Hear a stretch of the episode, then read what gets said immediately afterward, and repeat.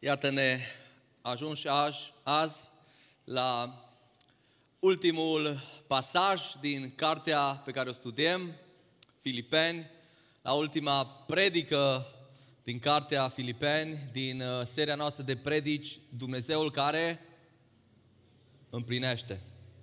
În toată cartea Filipeni am descoperit că Dumnezeu împlinește omul folosind diferite moduri.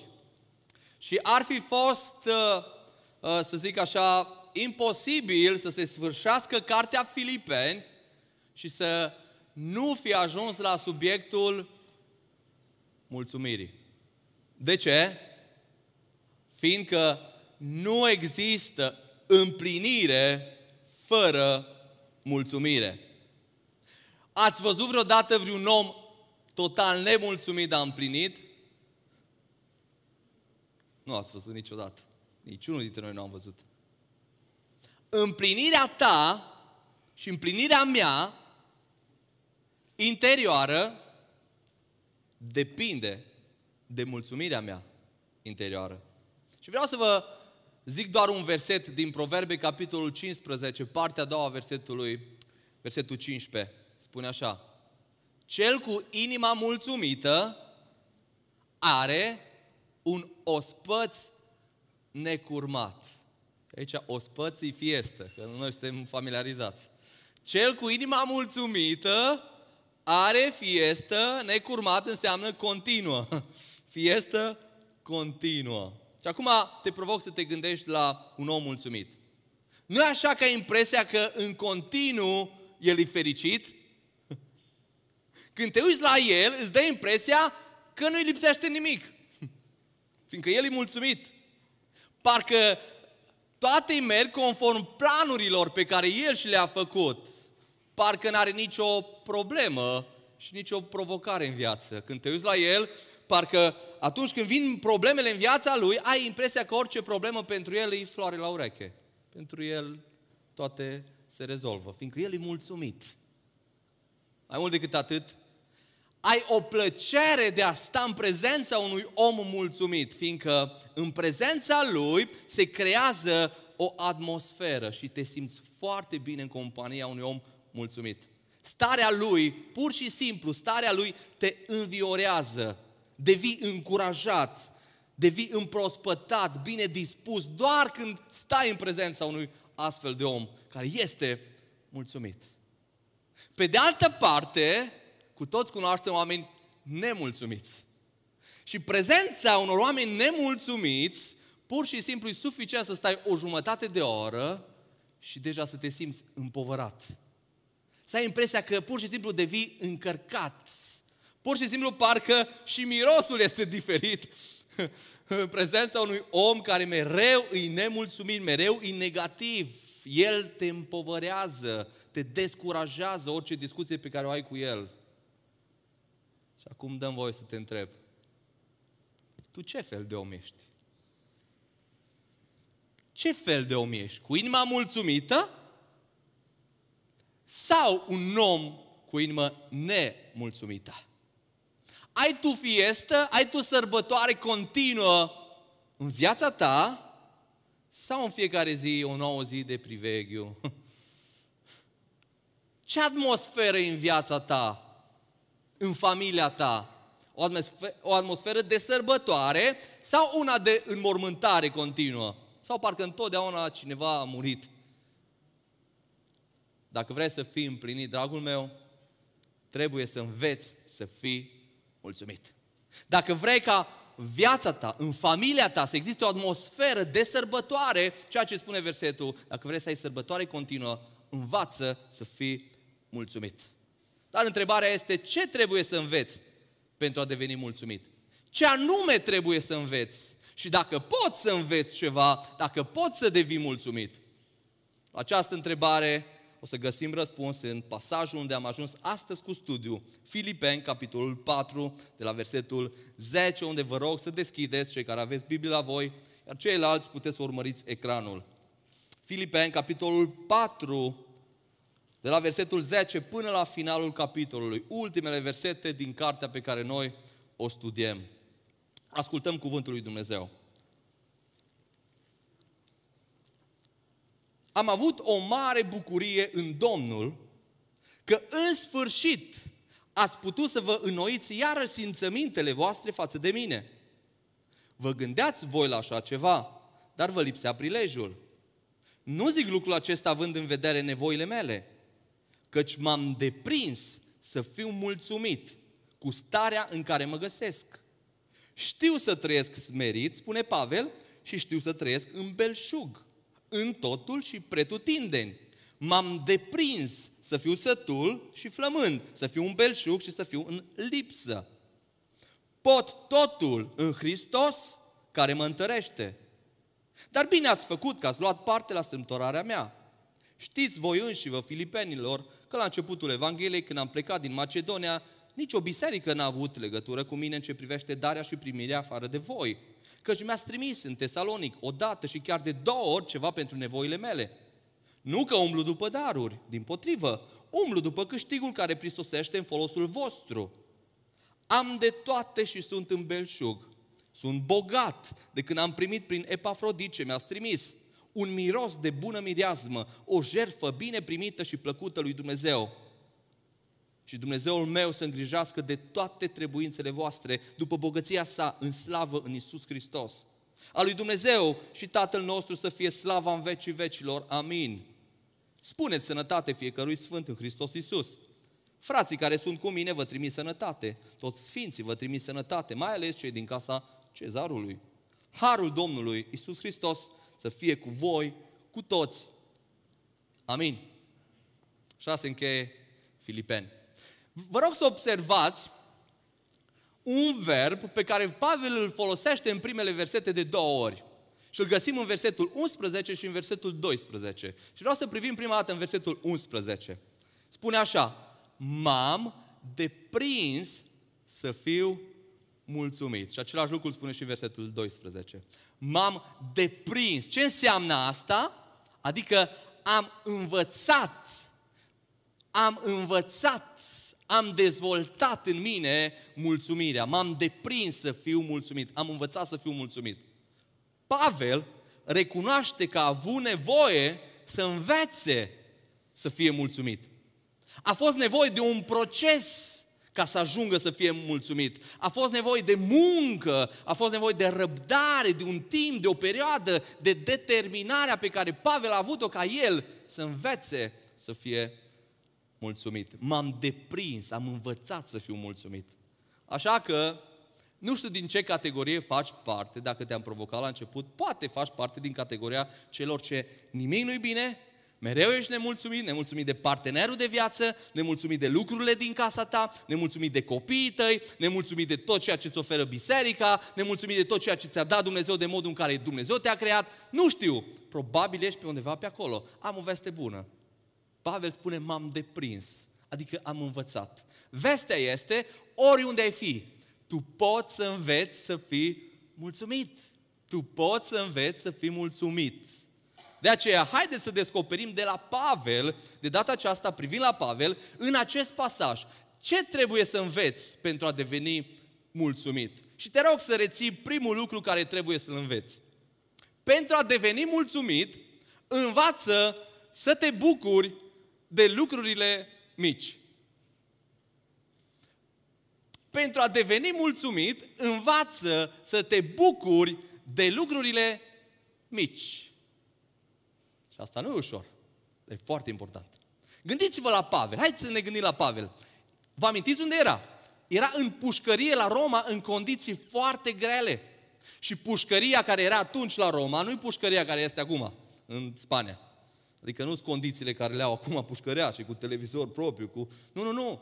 Erau condiții foarte, foarte grele. Deținuții romani, pe care îi țineau romanii, erau ținuți în condiții foarte grele și Pavel era acolo, în temniță, deținut la Roma.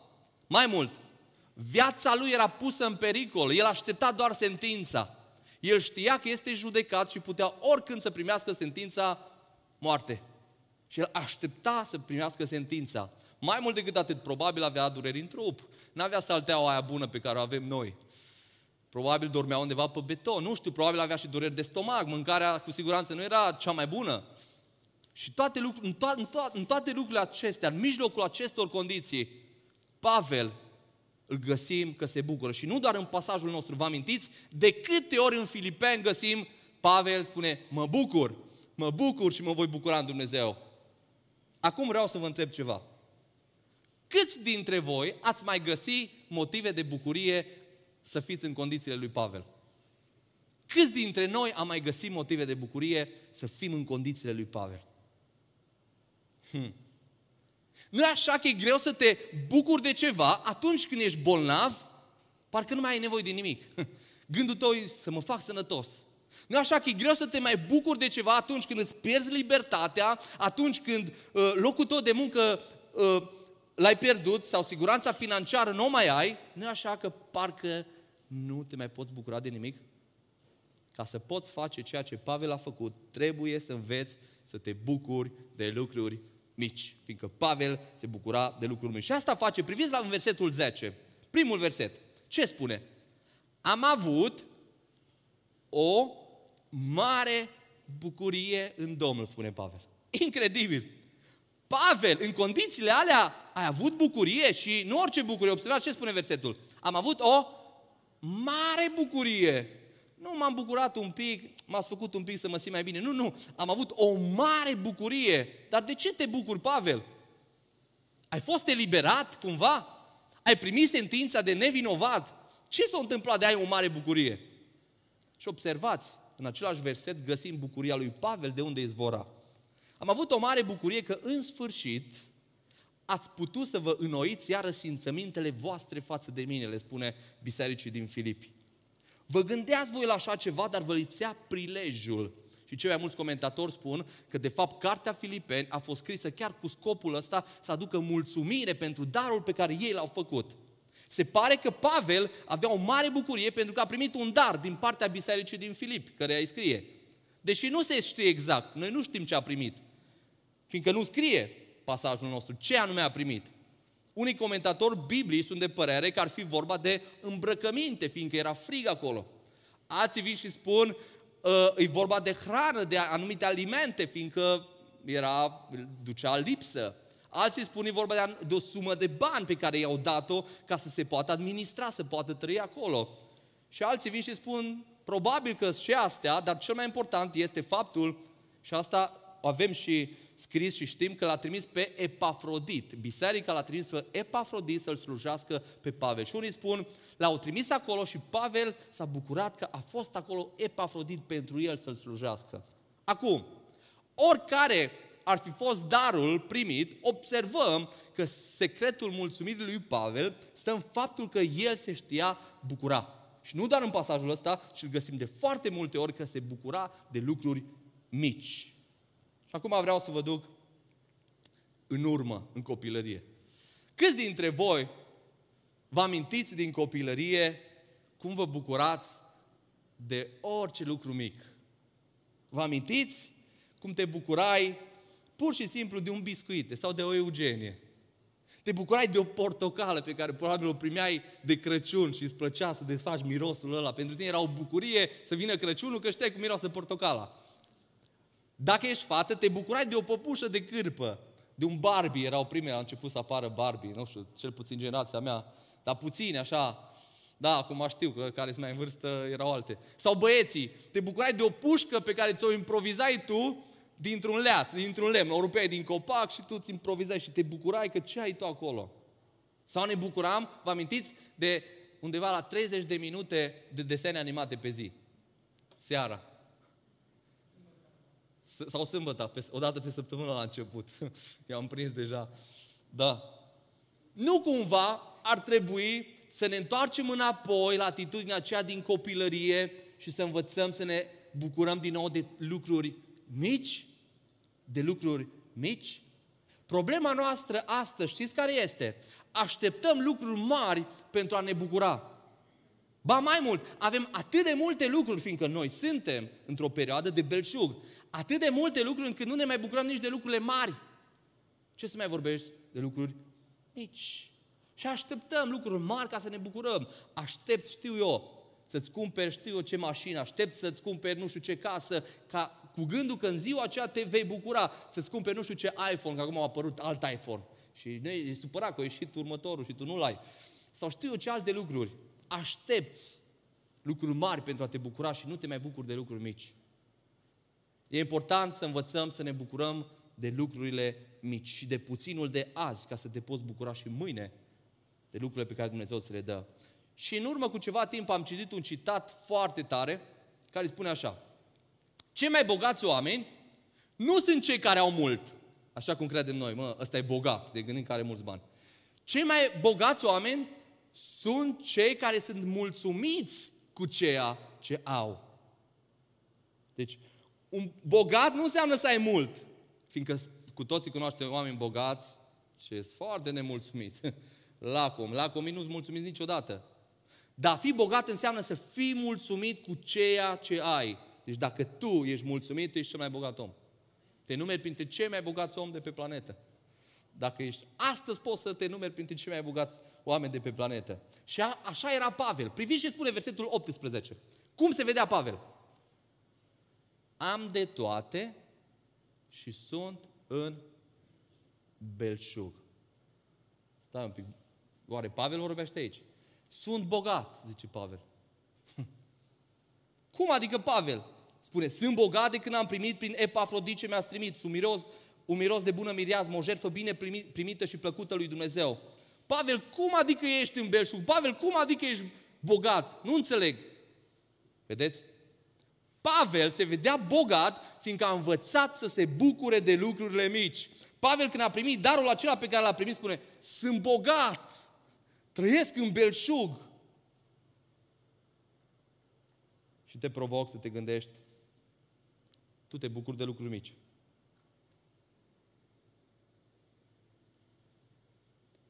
Tu te bucuri de lucruri mici. Sau ar trebui să încep așa, tu te bucuri de lucruri mari, te mai bucuri de lucrurile mari pe care le ai. Și marți am provocat biserica să mulțumim lui Dumnezeu pentru lucruri mici. Și mi-a plăcut ce a spus cineva. A spus, mă, dar toate lucrurile astea care spunem noi că-s mici, de fapt, astea așa de mari, dacă nu le avem. Și e foarte adevărat. Dar dăm voie să te întrebi, te mai bucuri de lucrurile pe care Dumnezeu ți le-a dat? Sau aștepți o zi, cândva, când vei ajunge acolo unde tu crezi în posesia unui lucru sau altui lucru ca să te poți bucura? Te mai știi bucura de natură? De soare? De o plimbare prin natură? Și o să ne bucurăm săptămâna asta că Dumnezeu ajută. Te mai știi bucura de vegetație? Te mai știi bucura de o îmbrățișare? Sau ne-a afectat atât de mult pandemia asta că nici nu mai avem nevoie de ele? Chiar ne-ar place să nu mai vină îmbrățișările. Te mai știi bucura de faptul că ai lângă tine un partener? Sunt foarte mulți ce au rămas fără partener și chiar în perioada asta. Te mai știi bucura de faptul că poate ai părinți în viață și alții ar vrea să aibă un părinte să-l sune și nu mai au pe cine. Te mai știi bucura să știi că cineva se roagă pentru tine, cuiva-i pasă de tine? Te mai știi bucura de faptul că ai haine, mai multe rânduri de haine și stai duminica și spui, cu ce mă îmbrac? A, asta nu-mi place, asta nu-mi place. Când alții nu au un rând de haine și umblă desculți. Astăzi sunt foarte mulți care nu au haine. Te mai știi bucura când deschizi frigiderul și spui, nu mai am poftă de nimic, dar frigiderul e plin. Și spui, ce să mânc? N-am ce să mânc. Dar n-ai ce să mânci că n-ai poftă, fiindcă ești sătul, nu fiindcă ți-i foame.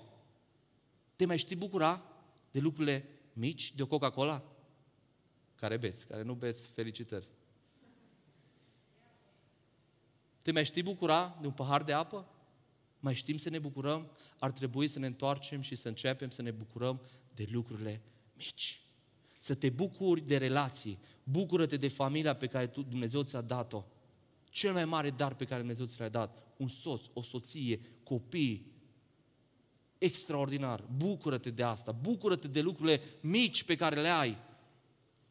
Și am rămas uimit că în urmă cu ceva timp am avut ocazia să vorbesc cu Daniel Andreica, dacă îl știți, din Cluj, el e orb, cântă la pian, probabil ați auzit de el. Uh, Și am avut ocazia să discut cu el și a fost la un tineret și tinerii l-au întrebat, toți tinerii și au spus: hei, Daniel, nu înțelegem, de ce ești cu zâmbetul pe, pe buze? Ce-i cu tine? De ce te bucuri atât de mult? Păi de ce să nu mă bucur, a întrebat el. Păi ai problemă, uite, tu nu vezi, noi toți vedem și nu suntem bucuroși ca tine. Și s-a uitat, Daniel s-a uitat. Da. Și le răspunde Daniel așa: cum ar fi față de Dumnezeu, care mă binecuvintează în fiecare zi cu milioane de lucruri, pentru un singur lucru, să nu mă bucur? Și aia pentru mine a fost așa o lovitură. Cum adică pentru simplu fapt că n-am vedere, eu să fiu trist toată ziua? Un lucru nu mi-a dat Dumnezeu.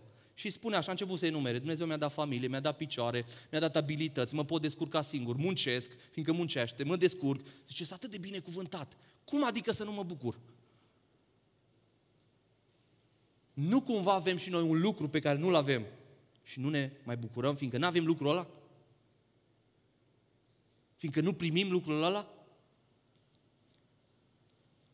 Pentru a deveni mulțumit, învață să te bucuri de lucrurile mici.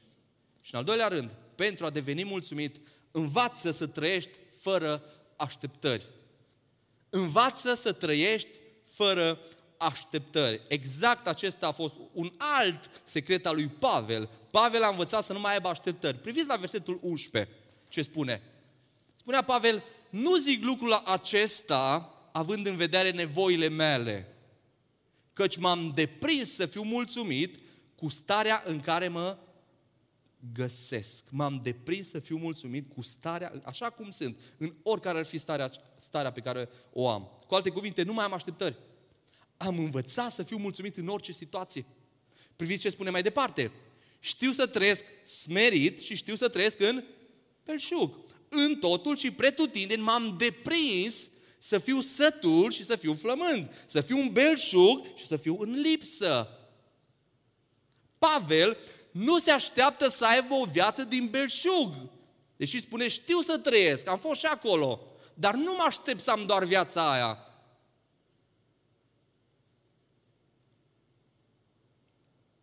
Și priviți, apoi apare versetul pe care noi îl cunoaștem, versetul treisprezece.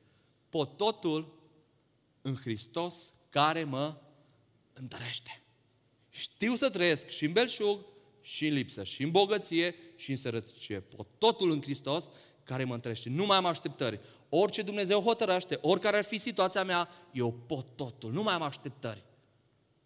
Și acum versetul ăsta, cred că e unul dintre versetele cel mai greșit folosite din Biblie. Câți dintre voi ați auzit cel puțin odată citat versetul ăsta în tot felul de condiții care n-aveau nicio treabă cu contextul despre care vorbim noi astăzi? Câți dintre voi? Am auzit oameni care n-au învățat la examen deloc, urma, urma examenul și spus: n-am învățat la examen, dar Biblia zice, eu pot totul în Hristos care mă întărește. Serios. Hmm, la asta se referă Biblia. Alții au început o afacere și să se încurajeze. Am început o afacere, pot totul în Hristos care mă întărește. Serios, la aia se referă Pavel. Alții, cred că ați văzut pe tricouri sportivilor. Pot totul în Hristos care mă întărește, pot să fiu primul, o să câștig competiția. Oare la aia se referă versetul ăsta? Priviți în ce context e pus. Pot să trăiesc în bogăție? Pot să trăiesc în sărăcie. Pot totul în Hristos. M-am deprins să fiu mulțumit în orice situație. Eu pot totul în Hristos. De aceea, atenție mare, versetul ăsta nu se referă că tu poți tot ce vrei. Că noi vrem multe. Unii dintre noi ar vrea să zboare. Și te rog, nu încerca să zbori, că în curând îți vei da seama că nu poți. Nu poți totul. Poți totul în primul rând. În Hristos, spune versetul, și atenție, Pavel nu se referă la orice lucru aici. Dar la ce se referă Pavel, acest pot totul? Pavel se referă la faptul că pot să fiu mulțumit în orice situație. În orice situație, oricare ar fi ea. De asta, când mai zici pot totul în Hristos, gândește-te la mulțumire. Pot totul în Hristos. Da, am probleme financiare, pot totul în Hristos. Pot să mă duc înainte. Da, sunt bolnav, am primit diagnostic de cancer, pot totul în Hristos care mă întărește, pot să mă duc până la capăt cu ajutorul lui Dumnezeu, da, nu merge bine, da, am probleme, da, am provocări, da, am presiuni, pot totul în Hristos care mă întărește, pot să-L folosești. Și adevărat, sunt contexte în care nu neapărat e greșit, dar să fim atenți, să nu folosim cuvântul lui Dumnezeu într-un mod greșit. Pavel învață să fie mulțumit fără așteptări. Dragul meu, dacă vrei să fii mulțumit, trebuie să înveți să nu mai ai așteptări. Vă mărturisesc că aproximativ în urmă cu zece ani de zile mi-am dat prima dată seama că eu îs dezamăgit, fiindcă am ajuns într-o stare de dezamăgire din cauza așteptărilor mele. Am fost operat în perioada aceea de picior, de ligament, și înainte să fiu operat, biserica s-a rugat pentru mine, în biserica Betania unde eram. Și așteptam, eu am avut anumite iluzii și așteptări. Și m-am gândit, mă, a doua zi toți o să mă sune, o să mă viziteze. Eu mă credeam buricul pământului, știți? Toată lumea se oprește, nimeni nu merge la lucru, Flaviu Pop se operează, tot se opri cerul și pământul. Și a doua zi, ce credeți? Nimeni nu m-a sunat. N-am avut, abia am avut pe un singur om care m-a ajutat. Și am fost atât de dezamăgit. Și acolo, frământându-mă între mine și Dumnezeu, Dumnezeu mi-a adus un gând. Hei, Flaviu, de ce ai așteptări? De ce ai așteptări? Nu crezi că tu ai ajuns așa de dezamăgit, fiindcă tu ai așteptat ca toți să facă ceva pentru tine? Și atunci a fost prima dată când mi-am dat seama că eu trebuie să am grijă cu așteptările pe care le am față de ceilalți. Că s-ar putea să fiu dezamăgit, nu din cauza lor, fiindcă fiecare aveau probleme, ci din cauza așteptărilor mele.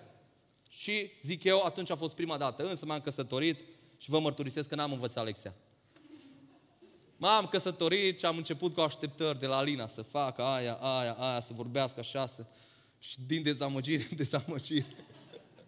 Până ce din nou mi-am dat seama, oh, Flaviu, oprește-te, oprește-te, problema e la tine. Tu trebuie să ai așteptări de la tine, muncește în dreptul tău, nu pune accentul pe ce trebuie să facă celălalt. Dragul meu, așteptările te fac de cele mai multe ori să ajungi nu doar la nemulțumire, ci chiar la dezamăgire.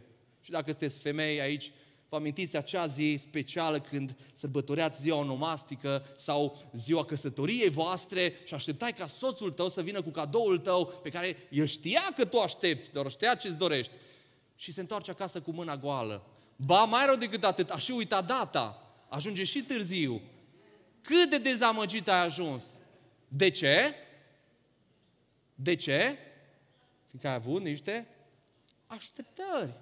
Sau ești soț și ai zis, no, ajung acasă astăzi, curățenie lună bec, când ajung acasă mâncarea mea preferată, e caldă, e pe foc, nu e nici prea caldă, nici prea rece, și ajungi acasă și cum intri, cum intri pe ușă, numai că nu-ți pică ceva în cap, toate pe dos acolo, nu știi pe, pe ce parte să intri, soția ta e acasă toată ziua, te așteptai, ba mai mult, nici măcar nu e acasă, e cu o prietenă la cafea, îți lasă un mesaj. Nu doar că ești nemulțumit, nu doar că ești dezamăgit, devii și mânios. De ce? Fiindcă ai anumite așteptări. Așteptări. Dragii mei, care sunt așteptările ce ne duc la nemulțumire? Îs multe, dar vreau doar câteva să vă spun. Aștepți ca neapărat ceilalți să te aprecieze. Acum voi știți că noi am predicat că trebuie să ne apreciem unii pe alții și asta vrem cultura să o dezvoltăm. Însă, dacă tu aștepți ca ceilalți să te aprecieze, s-ar prea putea ca în curând să fii dezamăgit. Tu nu trebuie să umbli după asta. Nu trebuie să fie așteptarea ta. Când faci o slujire, oricare ar fi ea, la final aștept ca toți să spună ceva. Nu, uite, am văzut. Fain. Nu, nu, nu. Asta te va duce la dezamăgire. Apoi așteptăm neapărat ca ceilalți să ne caute. Știți, sunt unii care nu sună niciodată pe nimeni, dar așteaptă. Nu, nu mă sună nimeni. Două la miază, nu mă sună nimeni. Șase seara, nu mă sună nimeni. O, nimeni nu ne pasă de mine. Așteptări. Fiecare om are problemele lui, are familia lui, are luptele lui. Ce-ar fi să pui mâna tu să suni? Uite, mi-ar fi plăcut, am dorința asta să vorbesc cu cineva, n-am vrut să aștept să mă sune cineva. Și eu am făcut pasul ăsta. Ai cinci minute să vorbim. Nu aștepta ca cineva să te caute. Fiecare are problemele lui. Apoi, așteptăm ca neapărat ceilalți să se implice în nevoia mea. Când altcineva are nevoie, n-am timp, nu pot, mai trebuie să mă înțeleagă. Dar când apare nevoia mea, toți trebuie să se oprească, mă, opriți-vă și haideți să ajutați-mă, mă, mă fraților, că am o problemă, am o nevoie. Nu, nu, nu. Nu aștepta ca toți să se implice în nevoia ta, fiindcă nici tu nu poți să te implici în nevoia fiecăruia. Și foarte important să nu avem așteptările astea. Apoi aștept de la Domnul. Neapărat Domnul trebuie să mă binecuvinteze. Păi eu predic în fiecare duminică, postesc, mă rog, îți nelipsit, Domnul trebuie să mă binecuvinteze, mă. Domnul trebuie să-mi dea sănătate, Domnul trebuie să-mi dea copii neapărat, să fie și sănătoși și cu minți, să-mi dea bani, Domnul trebuie să facă. Nu, nu, nu. Cine a spus asta? Sunt așteptările tale. Sunt așteptările tale care te vor conduce la nemulțumire și în final la dezamăgire. Așteptăm ca toți ceilalți să fie, și asta, asta aici avem noi problemă, toți ceilalți să fie ca și Hristos. Cum adică? Perfecți. Fraților, dar nu predicăm că trebuie să fim ca Hristos. Păi uite-te cum îți frață, uite-te, pe noi asta predicăm duminica. Dar tu ești ca Hristos. În toate. Și ne supărăm că ne greșește cu tare și cu tare nu ne face o nedreptate și cu tare nu-i atent la ceva. Și avem așteptări. Trebuie să... Biserica trebuie să fie ca și Hristos. Atenție mare la așteptări. Și cineva ar putea spune, dar Flaviu, nu trebuie să mai am nicio așteptare de la ceilalți. Nu le mai zic nimic, să facă cineva ce vrea. Nu, nu, nu.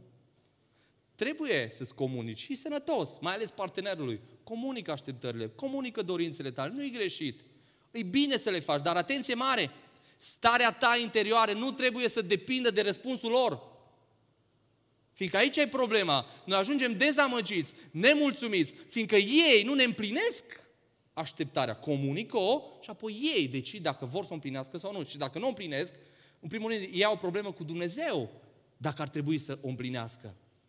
Înțelegi? Să nu depindă viața ta de răspunsul celorlalți. Noi, noi suntem responsabili să dăm socoteală, să ne spunem unii celorlalți atunci când greșim, când sunt păcate în viața celorlalți. Dar nu suntem responsabili să-i controlăm. Că nu o putem face. E responsabilitatea lor. De aceea, vă încurajez să învățăm să trăim fără așteptări. Atunci când trăim fără așteptări, de fapt, noi trebuie să ne concentrăm pe a oferi, nu pe a primi. Și asta ne conduce, de fapt, la al treilea pas. Pentru a deveni mulțumit, nu doar că trăiești fără așteptări, ci învață să trăiești pentru binele celorlalți. Învață să trăiești pentru binele celorlalți. Știați că cei mai mulțumiți sunt oamenii ce nu trăiesc doar pentru ei, ci trăiesc pentru cei de lângă ei. Și pe altă parte, cei mai nemulțumiți oameni sunt cei care trăiesc doar pentru ei. Să adune, să facă, să facă și așa mai departe. De aceea Pavel, observați, din versetul paisprezece, încurajează pe credincioșii din Filipii să trăiască unii pentru ceilalți. Și știm că Scriptura la asta ne îndeamnă să trăim pentru cei de lângă noi. Observați ce spune versetul paisprezece. Dar bine ați făcut că ați luat parte la strâmtorarea mea, le spune Pavel. Știți voi înșivă, filipenilor, că la începutul Evangheliei, când am plecat din Macedonia, nici o biserică n-a avut legătură cu mine în ce privește darea și primirea afară de voi. Și fac o paranteză, aici Pavel nu vrea să se plângă de celelalte biserici, ci e un fel de a-i încuraja. Mă, voi sunteți singurii care m-ați ajutat. Sunteți extraordinari. În sensul ăsta Pavel spune că nimeni, nicio altă biserică n-a avut uh, legătură cu el în sensul ăsta. Și apoi versetul șaisprezece, căci, căci mi-ați trimis în Tesalonic odată și chiar de două ori ceva pentru nevoile mele. Și apoi versetul șaptesprezece, versetul cheie. Nu că umblu după daruri, din potrivă. Umblu după câștigul care prisosește în folosul vostru. Observați, în primul rând, Pavel vrea să se asigure că motivația pe care o are în a încuraja să fie generoși nu este el, ci de fapt ei. Cu alte cuvinte le zice, nu vă cer să fiți generoși pentru ca eu să primești ceva de la voi, ci ca voi să fiți binecuvântați atunci când dăruiți. Deci e pentru voi, când voi sunteți generoși, voi aveți de câștigat. Ceva de genul le spune Pavel. Și aici în versetul șaptesprezece descoperim un alt secret al mulțumirii din inima lui Pavel. Subliniați expresia asta. Umblu după câștigul care prisosește în folosul vostru. Nu-i pentru mine, ci pentru voi. Vedeți, Pavel, de fapt toată scrisoarea pe care dacă o citim, vedem că Pavel o scrie pentru binele bisericii din Filipi. Și îi încurajează, îi îmbărbătează, îi sfătuiește. De fapt, noi știm că Pavel a trăit până la moarte pentru cel, cei de lângă el. Propovăduind Evanghelia, încurajându-i și învățându-i să rămână în voia lui Dumnezeu. De aceea, priviți în versetul optsprezece cum se vede el, fiindcă așa te vei vedea când tu trăiești pentru alții. Cum se vede? Am de toate și sunt în belșug. Sunt bogat. De când am primit prin Epafrodit ce mi-a trimis. Și aici e foarte important să înțelegem că atunci când ești focalizat pe nevoile celorlalți, tu te vei vedea bogat. Tu te vei vedea bogat. Problema noastră știți care e? Noi ne comparăm cu Bill Gates. Sau nu chiar, hai că am exagerat. Ok, nu te compar cu Bill Gates, dar te compar cu vecina, care are o casă un pic mai faină, o mașină un pic mai faină. Și spui, ho... Dacă noi ne-am uitat la nevoile celor din jurul nostru și am vedea câte probleme au, fiindcă fiecare om este un univers de probleme. Dacă te-ai uita în țările sărace, în România, câți oameni au probleme, au lipsuri, au nevoi, au lupte, automat ai ajunge să te vezi ca Pavel și să spui, am de toate, sunt belșug, sunt bogat. Dar problema noastră că uităm să ne concentrăm pe nevoile celorlalți. Și chiar zilele astea am avut ocazia să vorbesc cu cineva care o duce bine financiar. Și mi-am dat seama, și știți vorba asta de Moldova, care noi mai folosim, săracul, săracul, săracul. Și chiar am zis săracul. Nu fiindcă n-are bani, fiindcă are bani mult mai mulți ca mine, dar fiindcă mi-am dat seama că omul are niște nevoi în familia lui, pe care doar Dumnezeu le poate împlini. Și mi-am dat seama că eu sunt bogat. Mi-am dat seama că eu sunt bogat și că am de toate. Și observați cum încheie Pavel, focalizându-se pe slujirea celorlalți. Versetul nouăsprezece. Dumnezeul meu se îngrijească de toate trebuințele? Păi pă, Pavel, tot de alții vorbești, tot pentru alții scrii. De ce nu mai scrie? Nu mai e nicio nevoie. Nu, nu. Pavel se concentrează pe ceilalți. După bogăția sa în slavă în Iisus Hristos. Apoi versetul douăzeci și unu. Ultimele trei versete tipice de salut la final. Spuneți sănătate fiecărui sfânt în Hristos Iisus. Frații care sunt cu mine vă trimit ce? Sănătate. Și acum cuvântul ăsta sănătate sună altfel în mințile noastre de când e cu COVID-ul. Sănătate. Toți sfinții vă trimit sănătate. Mai ales și din casa Cezarului. Și apoi încheie cu versetul douăzeci și trei de care o amintea și Beni. Harul Domnului Iisus Hristos să fie cu voi, cu toți. Harul Domnului Iisus, adică binecuvântarea lui Dumnezeu, toate lucrurile bune pe care le are Dumnezeu să fie pentru voi. Pentru voi. Vedeți, Pavel mereu pentru ceilalți. Pavel, de fapt, era mulțumit fiindcă trăia pentru ceilalți. Dragii mei, la cei mai mulți ne lipsește mulțumirea pentru că trăim doar pentru noi. Trăim doar pentru noi. Să adunăm, să facem. Ascultați-mă, egoismul golește omul de orice mulțumire. Egoismul ne face să fim nemulțumiți.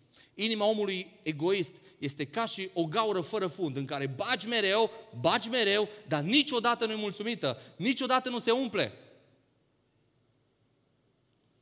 Și asta a venit Dumnezeu să schimbe inimile noastre, să ne transforme, să ne dea o inimă ca a Lui, o inimă generoasă.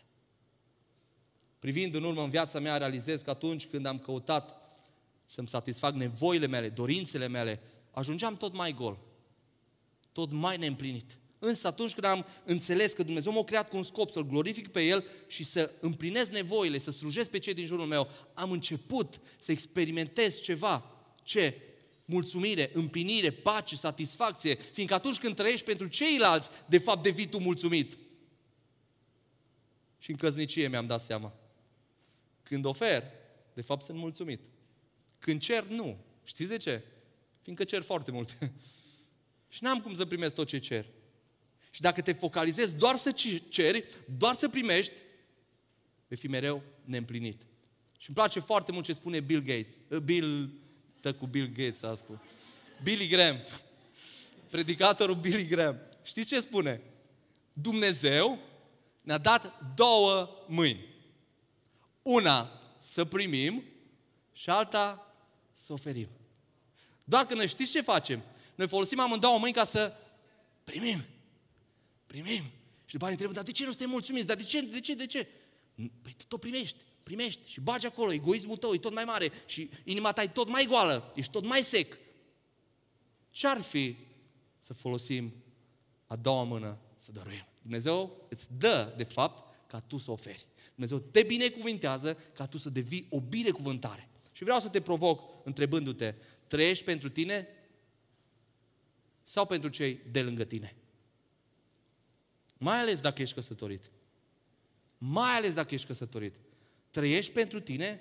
Ai vrea ca toată familia ta să se concentreze în jurul tău, să trăiască pentru tine? Sau tu te concentrezi să trăiești pentru cei din familia ta? Sau pentru cei din comunitatea ta? Și foarte mulți dintre noi, când ne gândim la biserică, ne gândim un loc unde să primim.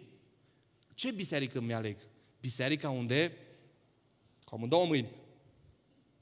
Și foarte puțin se gândesc, care e biserica aia, așa cum m-am bucurat că au spus frații noștri azi, vrem o biserică unde să slujim, să oferim, fiindcă nu vrem doar să primim, fiindcă noi am înțeles că nu trebuie doar să primim, ci să și oferim. Dă-mi voie să te întreb, ești focalizat doar pe nevoile tale?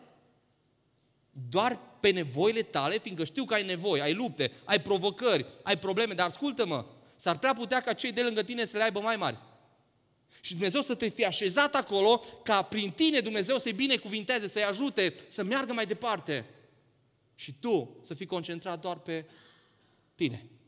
Doar pe tine.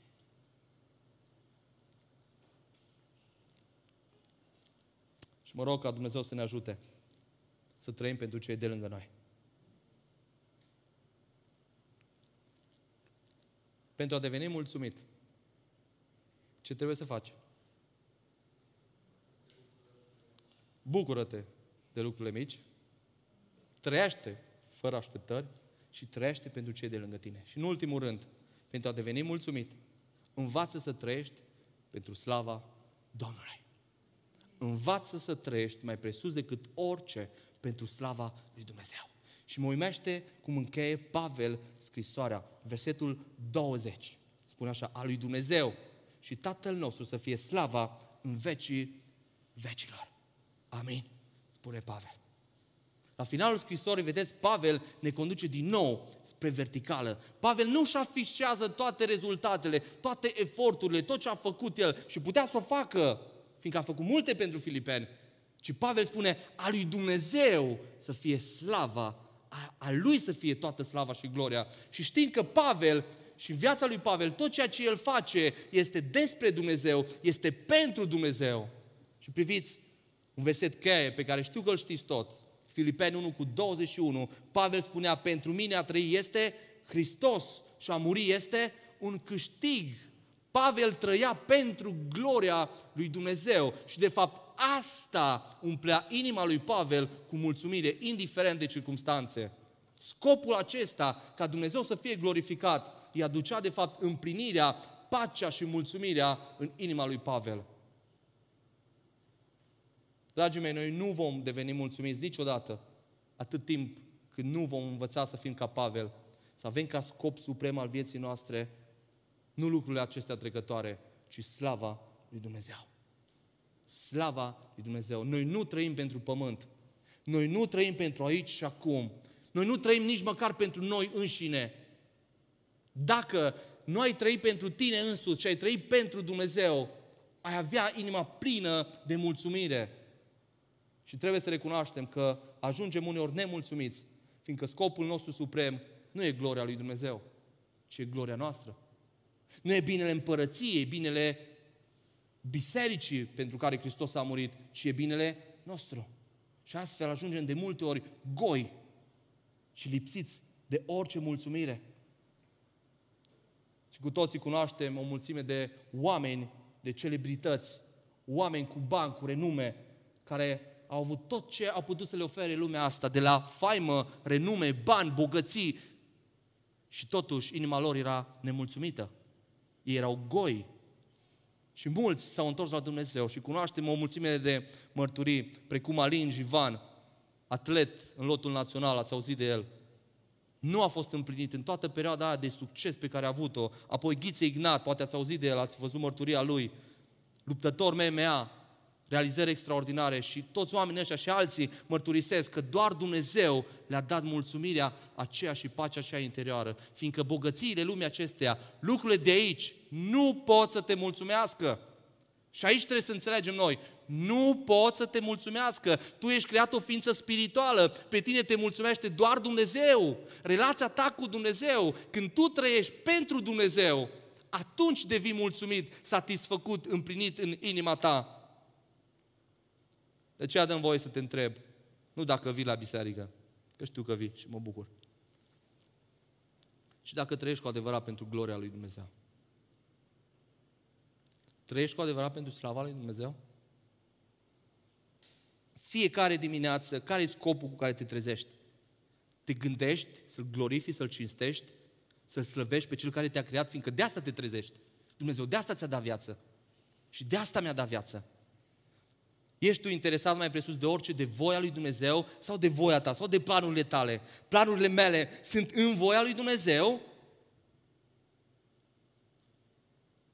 Suntem noi gata să facem orice pentru ca Domnul să fie slăvit?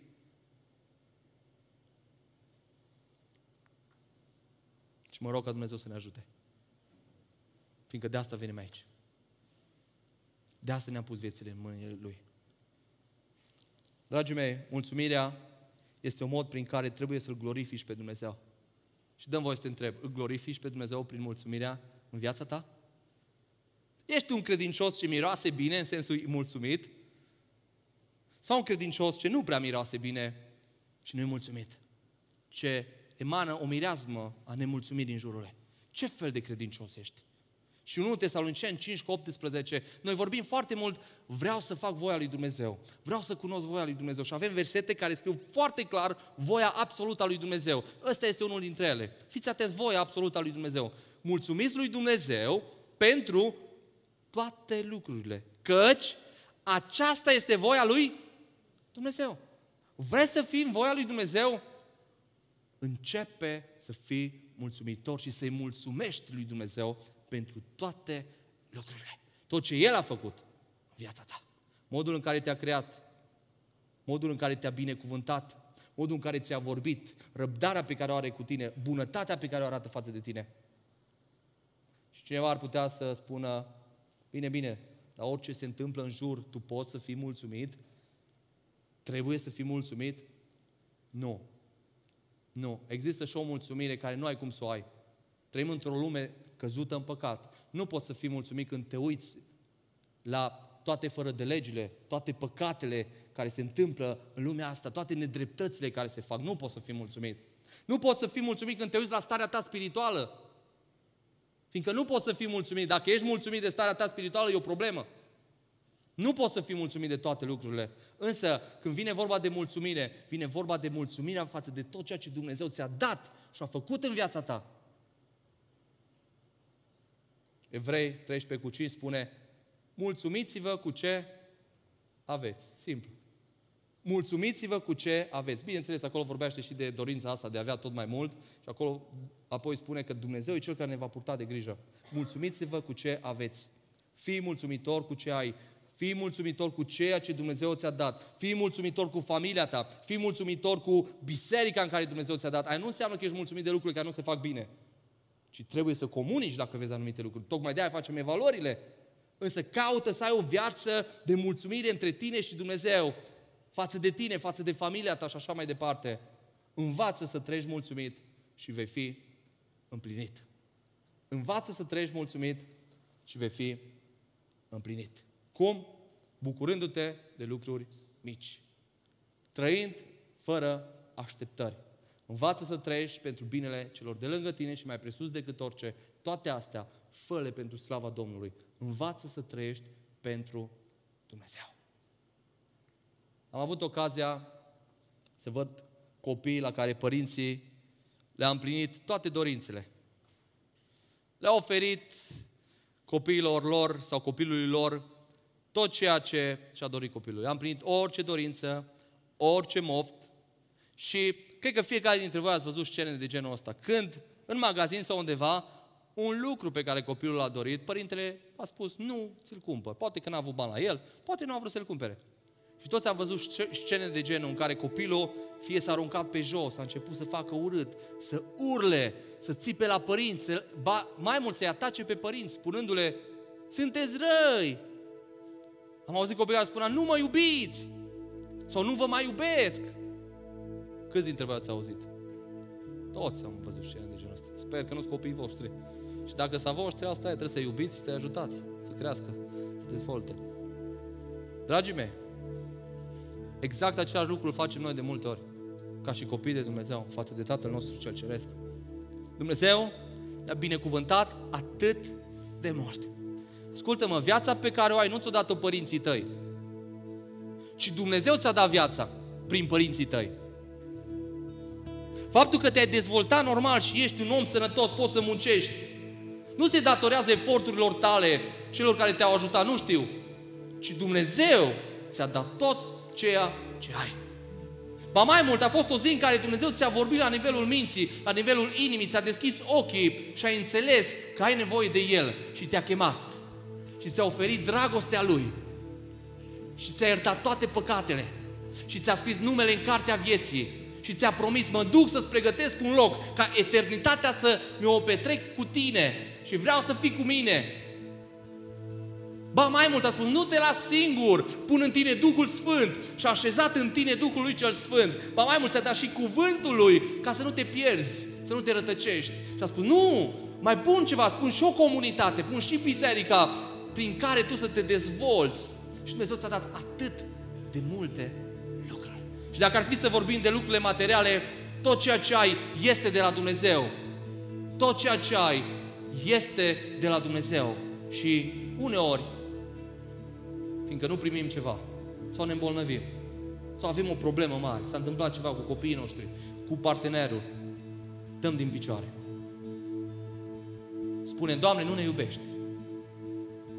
Mai rău, Doamne, nu te mai iubim. De ce? Fiindcă nu faci ce noi ne dorim.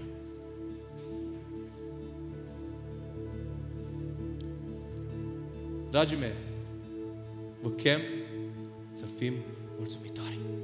Dumnezeu este bun. Dumnezeu este bun. Și asta nu-i că o spun eu, o spune Scriptura. Bunătatea lui Dumnezeu se noiește în fiecare zi față de noi. Și vă chem să nu uitați niciodată de bunătatea lui Dumnezeu. Bunătatea lui Dumnezeu care în fiecare zi te cheamă la pocăință. Te chem azi să fii mulțumitor pentru bunătatea lui Dumnezeu. Să fii mulțumitor în fiecare zi dacă Dumnezeu îți mai dă viață, te mai poți ridica din pat, mai poți să faci ceva și dacă o să fii bolnav, bucură-te de lucrurile pe care poți să le faci. Dar fii mulțumitor pentru tot ce, ce Dumnezeu îți dă. Mai mult, Dumnezeu e cu tine în fiecare zi și când nu-L simți. El e cu tine fiindcă El a promis, e acolo, e lângă tine, te protejează și te binecuvintează. El e credincios, tot ce a promis în cuvântul Lui va împlini și în viața ta. O va împlini, fiindcă El a promis. De asta vă rog să vă ridicați în picioare și împreună, prin cântecul care urmează, poate că vrei să te rogi și te spui lui Dumnezeu, Doamne, îmi pare rău, fiindcă de atâtea ori am o atitudine de nemulțumire, când de fapt sunt atât de binecuvântat de Tine. Sau poate pur și simplu vrei să lași ca aceste versuri să fie și rugăciunea ta. Doamne, îți mulțumesc pentru bunătatea Ta. Ai fost cu mine întotdeauna și ești cu mine. Și vreau să-i aducem lui Dumnezeu mulțumirea pe care El o merită. Și vreau să-i cerem lui Dumnezeu o atitudine de mulțumire în viețile noastre, în familiile noastre, în biserica noastră. Și haideți să o facem prin cântecul acesta și apoi și prin rugăciune.